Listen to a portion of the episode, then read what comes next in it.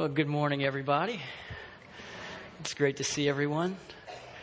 Though I, I confess that it was, uh, it's been a miserable experience to think about with an open, open possibilities of what to speak on this morning. When Keith shared with us and said, "Just whatever you feel burdened to speak." Uh, Monday night, it's 11:30 at night. I'm in the office at the house I have a piece of paper with chicken scratch on it and 10 different sermon directions. And I'm feverishly praying, God, direct my eyes, let the pencil stop rolling and point to one of these messages. And so, uh, but we have landed in Psalm 95. So if you would turn there with me, we're going to get started.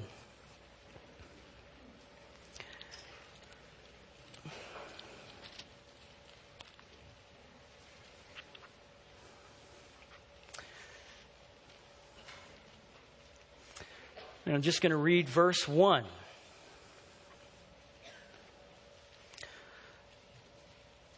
Oh, come, let us sing to the Lord. Let us make a joyful noise to the rock of our salvation. Let's pray. Lord, teach us how to praise. Father, those who are here among us who are downcast, Lord, give them hope. Those who are dry and dispassionate, Lord, energize and give them a heart full of gratitude. Motivate each one of us to answer your summons to sing to the glory of your name, to rejoice in your presence. Do that, and we will give you praise. Amen. Well, the series was framed to us uh, by Keith that if, uh, if there was something that people came to Lakeview and you wanted them to experience, what would that be? And a number of things came to mind. Uh, obviously, to see the glorious gospel is at the center of our call together as a church. We've heard both CJ and Danny pick up on that theme strongly. Another real tempting message was to talk about the absolute importance of cultivating an appetite for God's word. And we need that, how deeply we need God's word to sustain us, to instruct us, to encourage us, to train us in righteousness, to equip us for every good work as we live out our lives together as a church.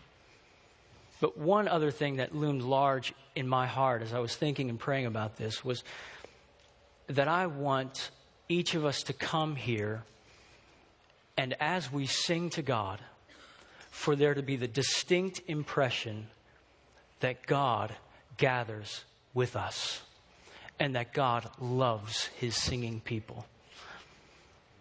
Just to give you some background, I was raised in a Christian home. My dad founded and pastored a church just about three blocks from here on the corner of 14th and Pontchartrain. And it was a small little church, maybe 60, 70, 80 people at the most. We all knew each other. We almost didn't ever have any visitors. and that's where I was raised. My dad pastored there. Uh, my grandpa was a pastor. My brother is a pastor. My uncle is a pastor. My brother in law is a pastor. My grandma on my dad's side was even a pastor of a sweet little flock. And I say that almost not metaphorically. They were all had white hair. Uh, they were widows up in Shawnee, Oklahoma, and they would gather in this little white chapel just outside of the metroplex of Tecumseh, uh, Oklahoma, if you've ever heard of that and uh, they would get some of the most uh, it was culture shock to walk into that church and see some of the things nanny you never knew what nanny was going to say who she was going to ask to come up and sing that special you sang four weeks ago and uh, just call them out. And, and you know they're at that age where you can't put me on the spot and force me so they would just nod no. So one time we were in the service she just said no i don't want to sing that. Uh, just just straight up church as straight up as it gets uh, growing up in church and, and experiencing the life of the body together and seeing a singing church and doing Jericho marches together. And uh, I have so many vivid memories. Uh, I remember one man, he was named Wayne Jordina, and uh, he wore these white shoes. And uh, they looked like the kind of shoes that would be made by a person who makes baskets. I don't know what you call those kind of shoes, but they were like meshed, basket looking shoes. And he would, uh, he had such a joy and a radiance on his countenance as he worshiped. I have many memories of just seeing him. He sat right over there. I was on the second pew on the right. He was on the second pew on the left. And I would just glance over, and his arms were just thrown up into the air, and his face was tilted uh, toward God. And he was singing, and many times he was weeping, and sometimes he was weeping and singing and dancing. And he would do the old dance where you kick your leg out like this. Some of you have done that before back in the day.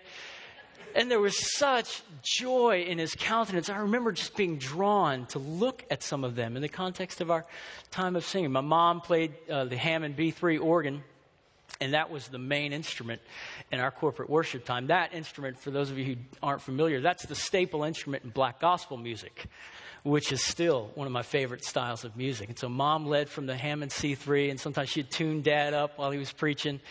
Uh, those were sweet, sweet times. So, Julie, would you come up and just kind of help me out? Yeah. We're going to go back a ways this morning. I sat next to Sister Melinda Taylor every Sunday, and she sang alto from the first note to the last note. I never heard her sing the melody. That's how I learned how to sing alto, sitting next to Sister Melinda.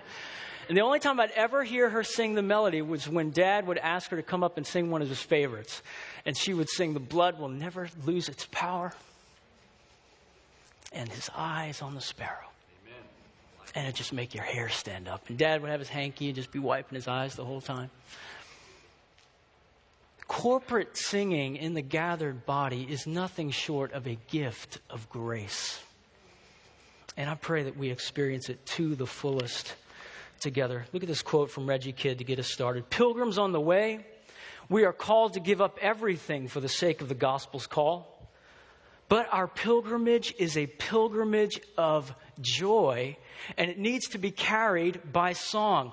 Too many of us, it seems to me, are trying to make it through all this with tight jaws, pursed lips, and angry spirits. Listen, we are ready to die the martyr's death, but we have not learned to sing the martyr's song. Your Bible is full of songs. There are 150 songs right in the middle of the Bible that's on your lap right now.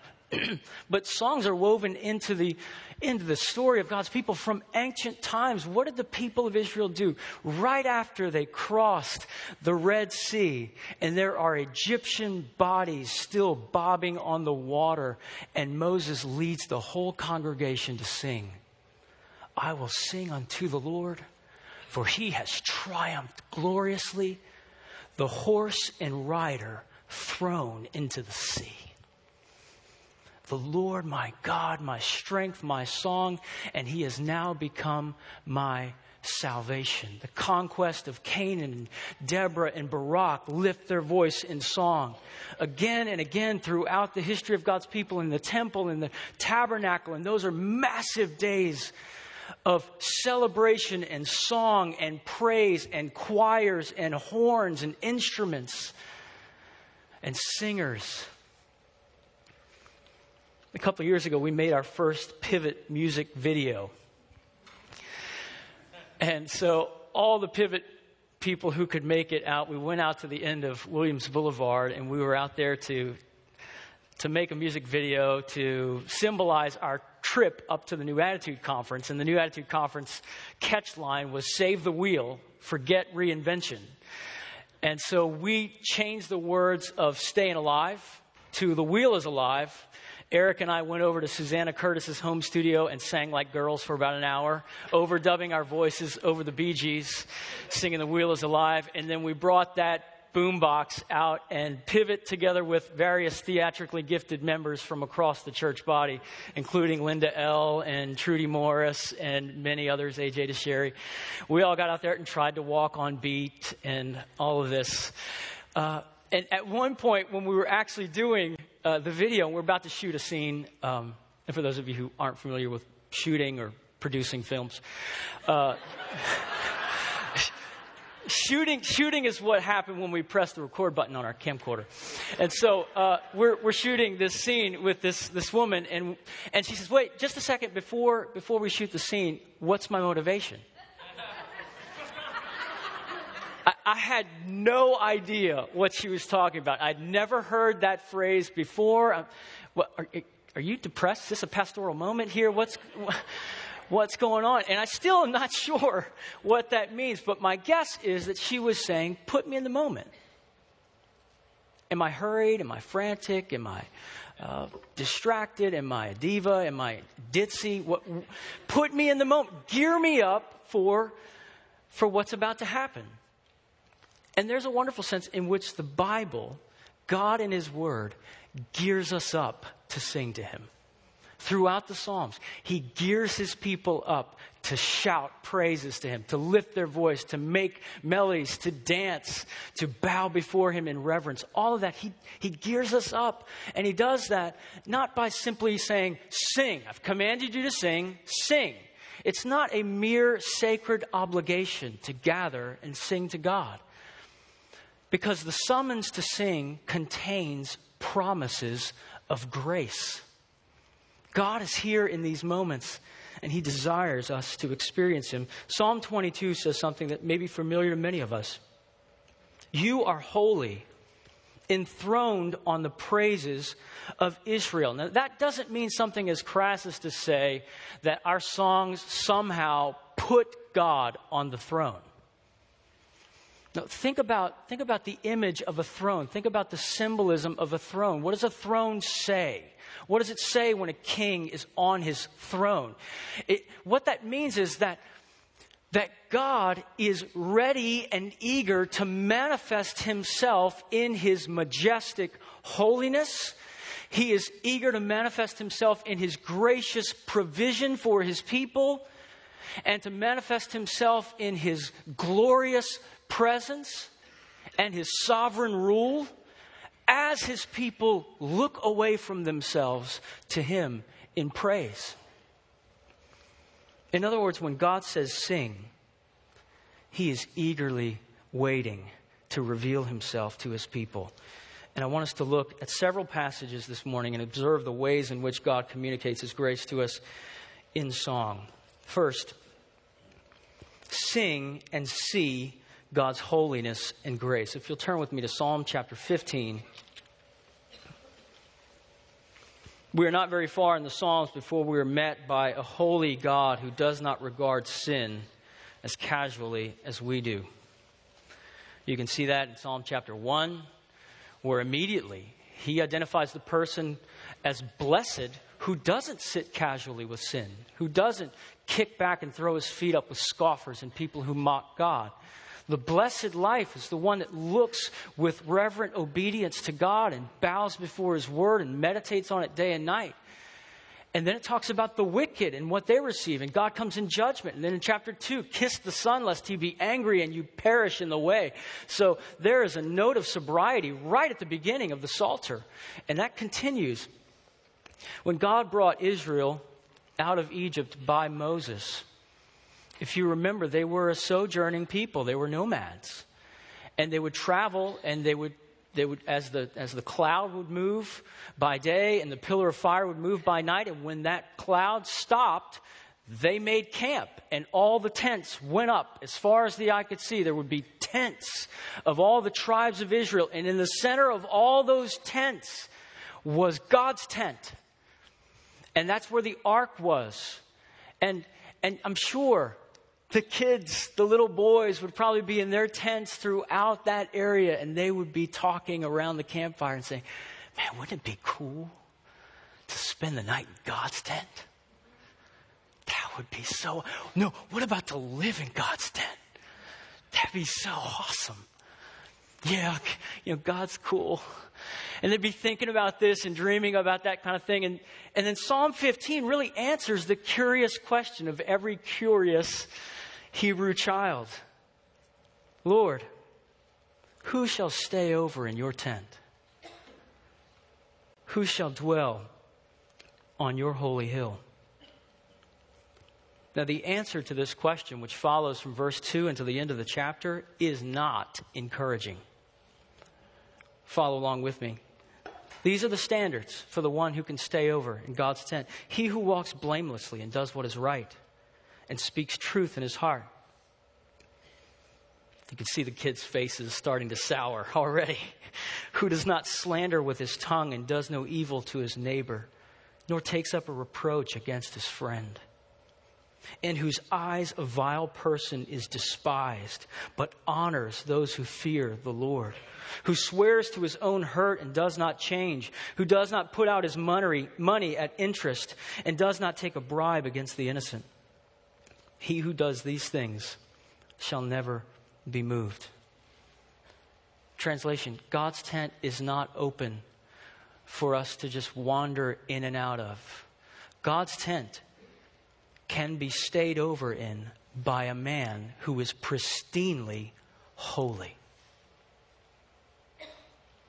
The New Testament answers this question Who shall stay over in God's tent? Who lives this pristinely holy life? And the New Testament's answer to the question is Jesus Christ can sojourn in God's tent, and Him alone. Jesus Christ, who has perfectly obeyed the Father as a man, came as a man, obeyed the Father perfectly. He could stay over in God's tent. And those who repent of their sins and put their trust in Him enter into God's tent in and through Jesus Christ. Apart from that, God's tent is not a pleasant place to visit. The pure in heart shall see God, yes. But the impure in heart don't want to. God is holy. God does not, Habakkuk 1.13 says, he doesn't tolerate wickedness and he can't even look on evil. God is radically holy in ways that we can't even conceive. One man was asked the question, a scholar, many years ago. They said, What's the difference between heaven and hell? He said, Hell is eternity in the presence of God. Heaven is eternity in the presence of God with a mediator. We need the intercession and the mediator ministry of Jesus Christ to enter into the presence of God. Without it, there's no way to approach the holiness of God. God's majestic holiness, coupled with Christ's work of redemption, are the dominant themes of heaven's worship when we read the book of Revelation. And that's why when we gather, the dominant theme on any given Sunday, no matter what the message is about, are these themes God is holy, God is great, God is awesome, He is high above all things, there is no other God beside Him. Our joy is in Him alone, He is our treasure. He has made us. He has redeemed us by His blood. His grace is the most glorious thing we've ever seen, and we're amazed by it. And we're debtors to His mercy for as long as we live and into eternity. We'll sing those songs forever and ever and ever. Seeing God's holiness and His mercy in Christ will cause us to feel humbled, amazed, and grateful. Turn to Psalm 77.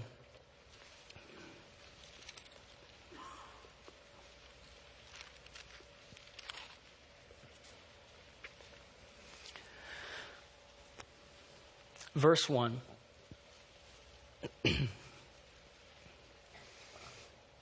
I cry aloud to God, aloud to God, and He will hear me. In the day of my trouble, I seek the Lord. In the night, my hand is stretched out without wearying. My soul refuses to be comforted. When I remember God, I moan. When I meditate, my spirit faints. You hold my eyelids open. I'm so troubled that I can't speak. I consider the days of old, the years long ago. Verse 6 I said, Let me remember my song in the night. Let me meditate in my heart. Then my spirit made a diligent search. There's a range in Scripture in the language of praise in the Bible that is more than just energetic, enthusiastic joy. There's gut wrenching pain in the Psalms. Matter of fact, many scholars will point out that of all the five divisions of the book of Psalms, it's divided into five books. Of all the divisions of the books, the largest section of st- type, types of uh, Psalms are the lament Psalms are psalms that are marked by a cry of anguish, a cry for mercy, a cry from a dry or difficult season of life. And there are people in this room who are singing this song right now. And that's okay. The Bible knows where you are. God knows where you are. It's okay to sing a song of lament. It's okay to sing a song of the brokenness of your spirit, of your heart before God, of your desperate need, where, where the psalmist says, Lord, I have yearned for you as in a dry and thirsty land, and there's no water. And I've looked for you in the sanctuary. And then at other points in the Psalms, it says, we, we come in and we remember what it used to be like to sing in your presence. And they said, our, our harps were hung on the willows. How should we sing the song of the Lord in Babylon? We're in exile. And yet, there are many psalms that are actually written from the exile. Why? Because God is gracious to not only give us songs of joy, but to give us a song in the night.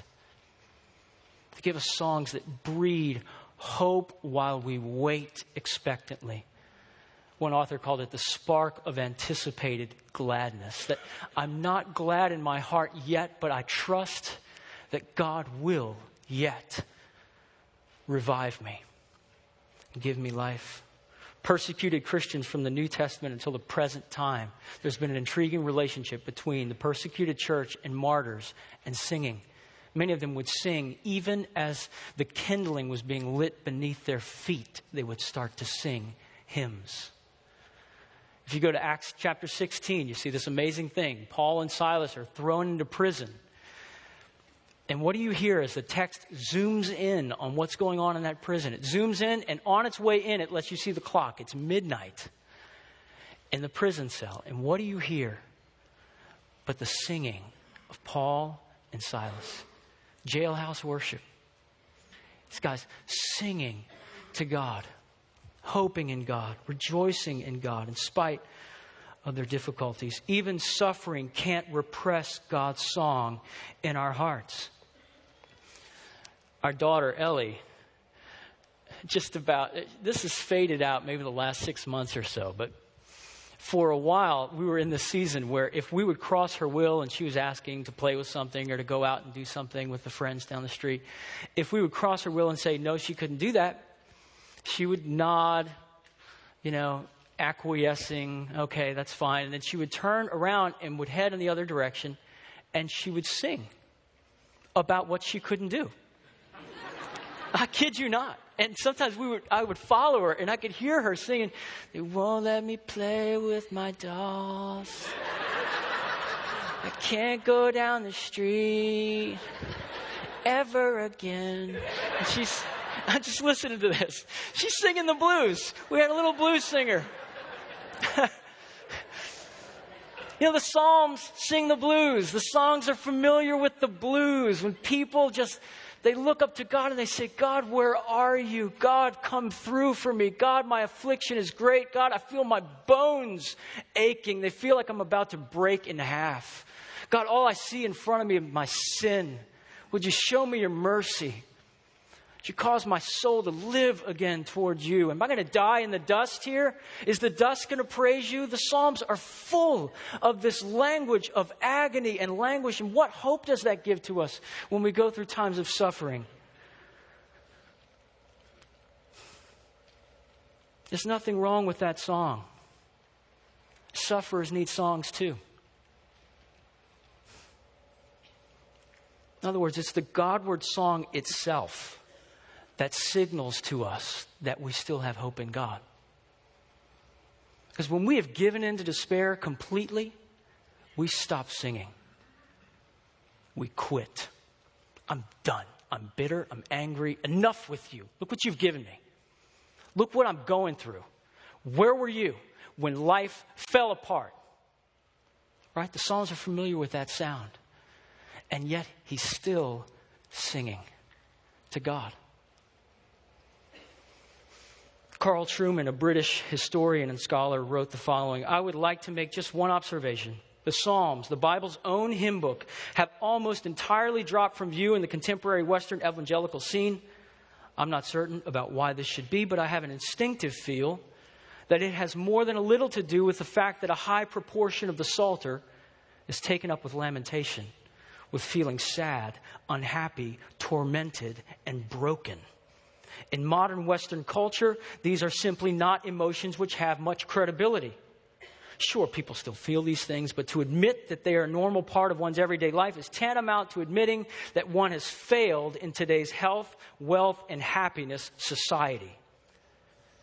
Few Christians in areas where the church has been strongest over recent decades, China, Africa, Eastern Europe, would regard uninterrupted emotional highs as normal Christian experience. This song, this song of anguish and pain, allows us to remove the mask of fake joy that sometimes we bring into the church. Plastic joy that only lasts for two hours, and then we go home and we're miserable as anything.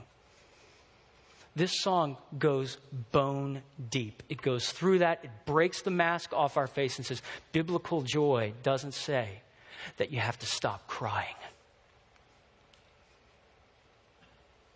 Biblical joy says, God, you will yet cause my soul to rejoice in your presence, even if the circumstances don't change. Remember in the Psalms where it says, Lord, I would have lost heart unless I had believed that I would again see the goodness of the Lord in the land of the living. Hear that anticipation, that waiting patiently, that expecting God will yet sustain me in the night of my trials. Psalm 103 allows us to sing this. As for man, his days are like grass he flourishes like a flower of the field, for the wind passes over it and it is gone and its place knows it no more. But, listen to this, but the steadfast love of the Lord is from everlasting to everlasting on those who fear him. Seeing God as comforter and refuge leads the suffering singer to hope in God and wait expectantly. Thirdly, sing and grow in self giving unity. The author, Reggie Kidd, he, he wrote a book called With One Voice Dis- Discovering Christ's Song in Our Worship. One of the main ideas of the book is that we shouldn't think and equate our favorite sound of worship, style of worship, with godliness. That God is glorified through a diverse range of the songs of his people from every tribe and tongue and nation and culture. That God loves the sound of his people when they sing, and it doesn't just have to be today's modern sound. God loves it all. He loves the mix. He's, his glorious diversity is communicated as we sing and we learn to sing other people's songs, other Christians' songs. So he talks about how God is glorified through Bach, Bubba, and the Blues Brothers. These three ways, and, and he talks about specifically how Christ in particular is manifested in Bach's music in a way that he's not manifested in Bubba and the Blues Brothers music. And, and that goes all the way around the sense in which Jesus Christ glorifies himself through other kinds of music as we sing. It's inspired by a vision to see the church unified in our appreciation of our God given diversity in worship. I love this quote from C.S. Lewis. It's a biographical quote about his own life and his own experience in congregational worship. So it's an interesting eye in on uh, seeing C.S. Lewis in the congregation singing. Look at this. When I first became a Christian, I thought that I could do it on my own by retiring to my rooms and reading theology. It wouldn't go to the churches and gospel halls. I disliked very much their hymns, which I consider to be fifth rate poems set to sixth rate music. uh, that's probably what he would think if he came here, unfortunately. but as I went on, I saw the merit of it. I came up against different people of quite different outlooks and different education, and then gradually my conceit just began peeling off. I realized that the hymns, which were just sixth rate music, were nevertheless being sung with devotion and benefit by an old saint in elastic side boots in the opposite pew. And then you realize you aren't fit to clean those boots. It gets you out of your solitary conceit. You might be here and you say, I don't like folksy music. Guitars have no majesty. There's no reverence in a guitar strum. Give me pipes right? Some of you might say, I don't like classical music. It's too highbrow. I don't understand it. It's not easy for me to follow the melody lines of all that. It's too ornate, draws too much attention to itself. Others might say, I don't like old timey hymns. Can you say hokey? Obviously, at this moment, I'm thinking of our younger crowd, which, you know, God, our culture says to young people, let me just speak to young people in particular because I think this is style is king often with young people. Our culture wants you to jump in the back seat of the van, put your iPod on, and listen to your favorite songs on the way to vacation. God's word says sometimes your little sister or grandma gets to pick the music. And we all get to listen in on the same song and we all get to sing the hokey song. You think it's hokey? The song that you think is really cool, the Switchfoot song, the whoever the latest band is song. Sing them all. You know what? When we gather together, if we sing a hymn, and next week we're going to sing four of them. When we gather to get together to sing a hymn, if it's not your favorite hymn, if you think it's a hokey hymn, you glorify God through your humility when you not only tolerate it, but lift your arms and sing it with enthusiasm and joy because other people are being served and they love that music. And there are all kinds of musical expressions in this room, and God is glorified in some way, particularly in all of them. So let's humble ourselves as a church body. It might be that, Lord willing, down the road, we got somebody who can scratch on a record up here, and we do a little DJ stuff on one Sunday morning. And you know what? God can even be glorified through that. Or maybe like Nanny's church, where they had 10 guitar players sitting on boots, snakeskin boots, chairs, and guitars. My Uncle Pug was one of them. And they sang country, wonderful old hymns. And it was sweet, and God loved the praise of those people, those sweet saints.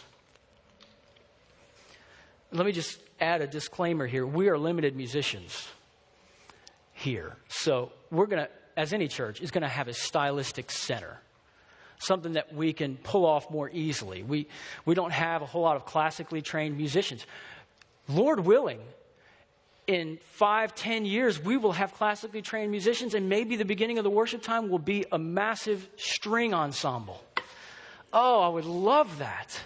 God, do that. Bring that, bring Bach here. I would love to hear that and see that. God would be glorified in that. Reggie Kidd writes I've concluded that it must be our singing Savior's delight to make one fellowship resonate more with Bach's voice and another Bubba's. And it must bring him satisfaction to grace one fellowship with a heap of Blues Brothers gifts and a dash of Bubba, and another with a boatload of Bubba and a sprinkling of Bach.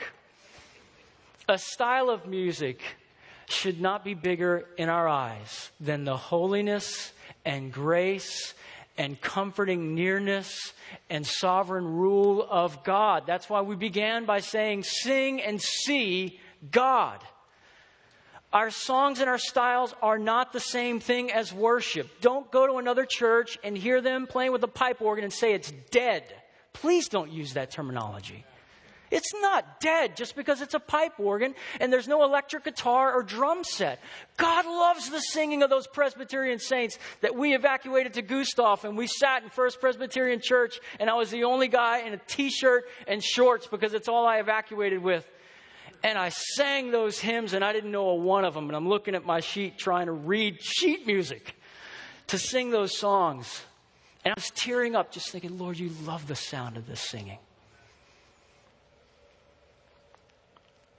Songs or styles don't take us into God's presence and they don't keep us out of God's presence.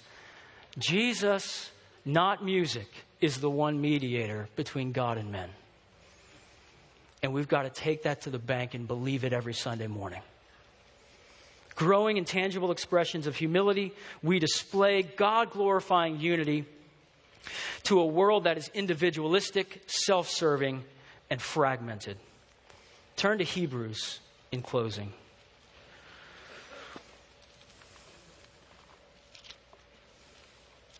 Hmm.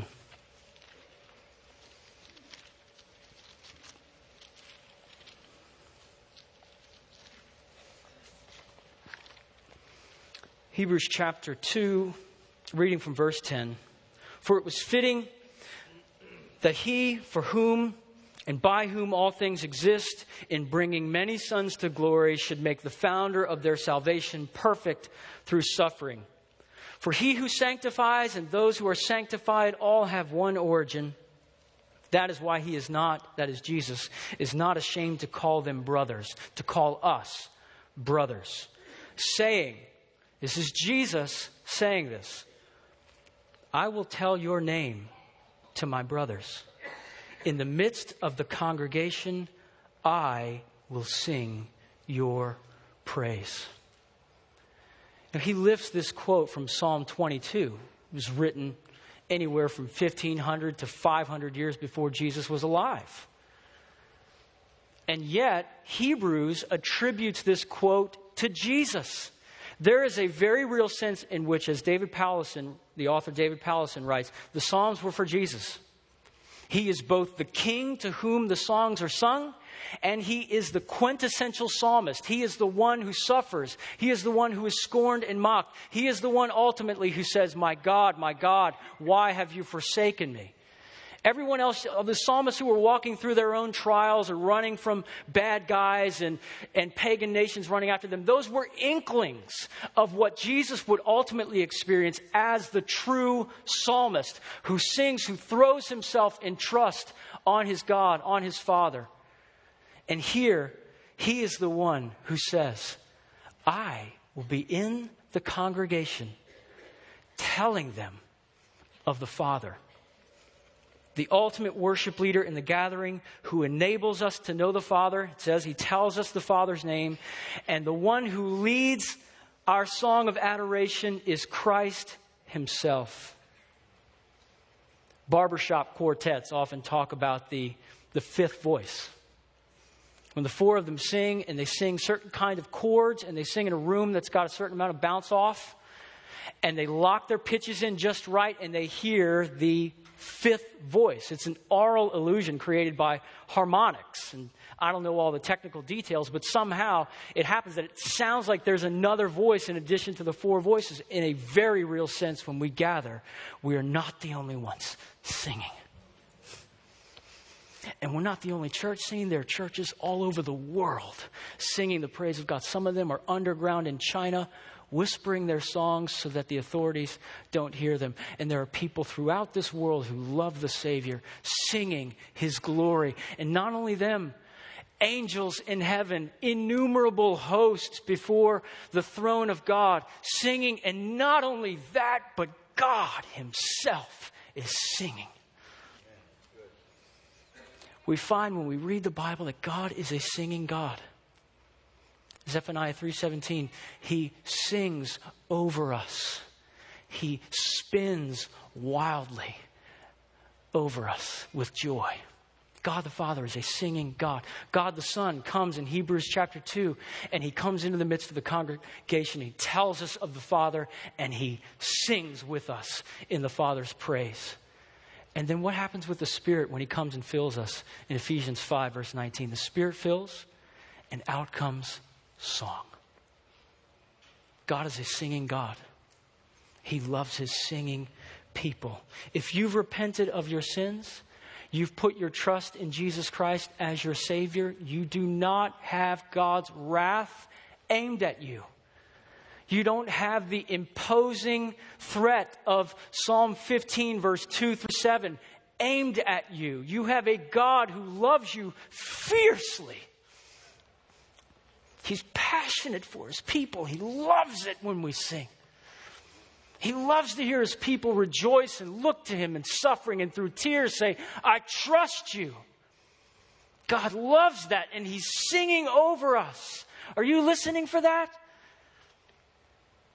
When you gather here and we're singing together, is it just another song, or do you hear God Himself singing over us? John Owen said, We can do our Father no greater unkindness than to disbelieve that He loves us. So we gather and we praise Him and we sing to Him and we hear Him singing over us His love, His mercy, His benevolence, His generosity. He sings that over His people.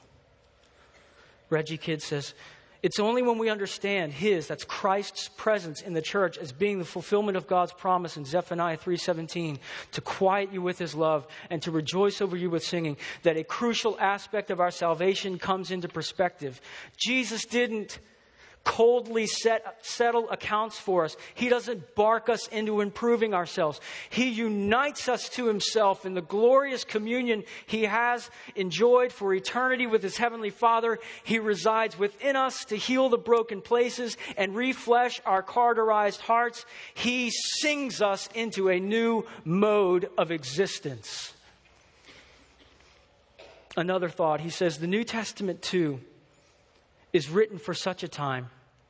And so its dominant note is also one of victory and thanksgiving. Indeed, its writers, all of them, are convinced that the most monumental thing in all of human history took place in the resurrection of Jesus Christ. Jesus sings in our midst because death itself has begun working backwards. It is only fitting that we should answer his song with ours. Because as Twila Paris rightly sings, all that has been taken, it shall be restored. What's my motivation for coming and singing to the Lord? What's your motivation for coming and singing to the Lord? As God's people, His freed people, His broken and hurting people, His educated people, his suburban people, his city people, his country people, his elastic boots wearing people. All of his people, as we come together and we sing, we hear God's song over us. We hear God communicating his love over and in the midst of our songs. And what is that that we're tasting in that moment as we hear God singing? I'll tell you what we're tasting we are tasting the overflow of the joy of God Himself. God's joy in His gathered people. He loves it on Sunday morning when we come and we sing our songs. He is beaming over us with joy. Some of us have the messed up view that we come in, we're in Christ, we've been forgiven, our sins have been paid for to the last penny. Our sins have been paid for. And we come in, and the enemy whispers in our ears and says, They can worship, but not you. And into our ears comes a playback of something we've said earlier in the week, something we've done 10 years ago in our lives, guilt for sins committed in past times. And all of that is meant to accuse us and keep us from enjoying God's joy in our song. God just says, Come, I've redeemed you. I've called you by name. You're mine. I'm yours. You are my treasure. I'm your treasure. Sing. Sing for joy. Come, let us sing for joy to the Lord. Do you hear his summons? Just as importantly, if not more, do you hear his promises of grace? That as we sing, we see His holiness. As we sing, we're comforted by His nearness. As we sing, we're experiencing unity in the body. As we sing, we hear the Savior's song. If you taste that and you hear God's song on Sunday mornings and you listen for that, you won't have a hard time waking up next Sunday morning. the alarm clock will go off, and what will be ringing in your heart will be today I gather with God's people and I sing and I hear Him speak to me and I respond to His grace. And in your heart will be this theme right when you put your feet on the floor. Oh, come, let us sing to the Lord. Let us make a joyful noise to the rock of our salvation. Let us come into his presence with thanksgiving. Let us make a joyful noise to him with songs of praise. Why? What's my motivation, God? For the Lord is a great God. For the Lord is a great God and a great king above all gods. Let's pray.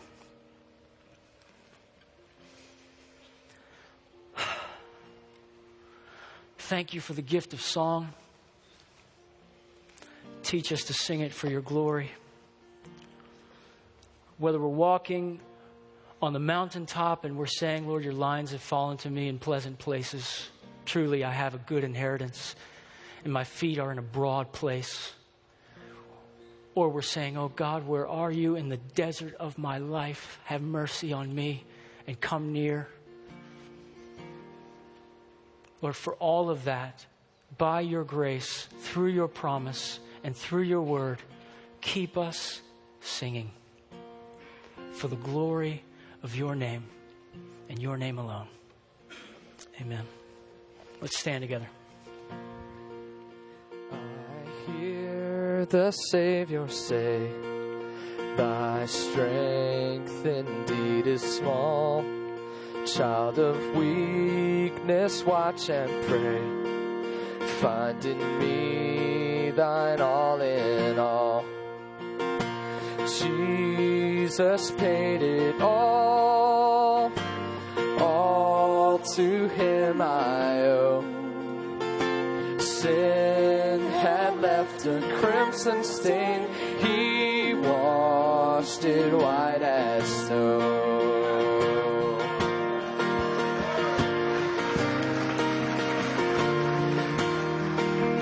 Lord, now indeed I find thy power and thine alone, yours alone, can change the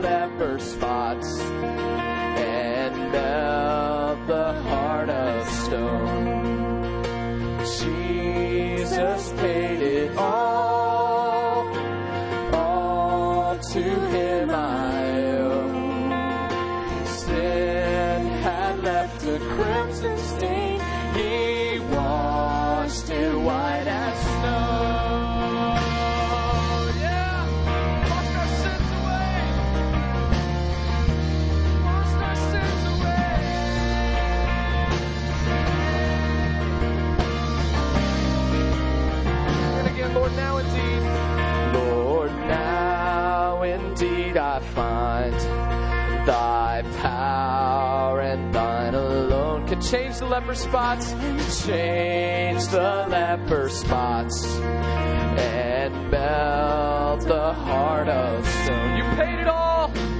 Jesus paid it all. All to him I owe.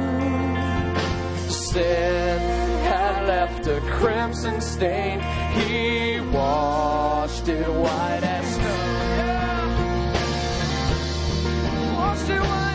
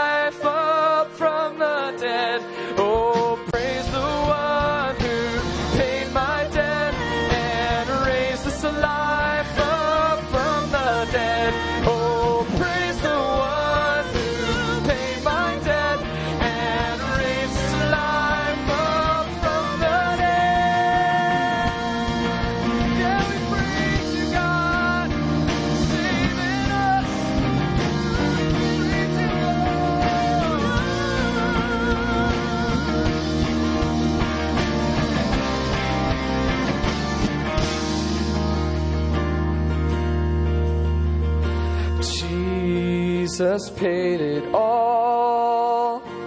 All to him I owe. Sin had left a crimson stain. He washed it white as snow. He washed it white as snow.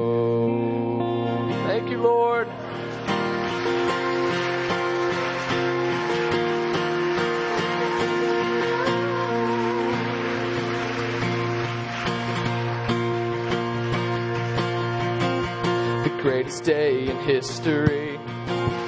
Death is beaten, you have rescued me. Sing it out, Jesus is alive. The empty cross, the empty grave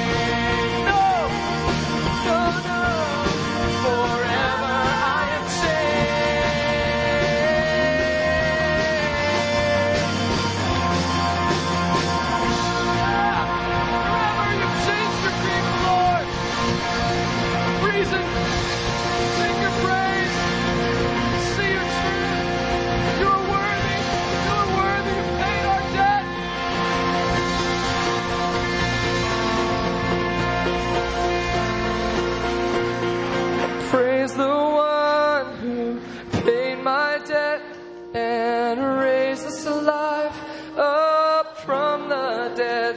Oh.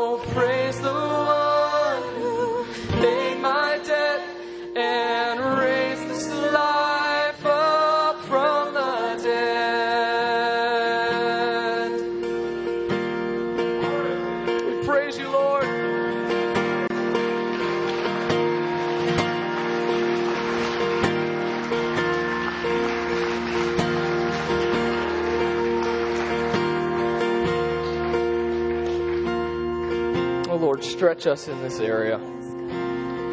We sang the first song this morning, Holding Nothing Back. But we, would not allow, allow musical styles to hold us back from seeing and savoring your Son and all that He's done for us? Or would we come expectant to sing and to meet with you every time we're together for your glory, Lord, so that we might be more aware of how much you enjoy our singing, how much you enjoy seeing your children dancing around your throne. Lord, thank you for your word today to us. Lord, may it bear fruit in our lives, we pray, as a church. In your name we pray. Amen.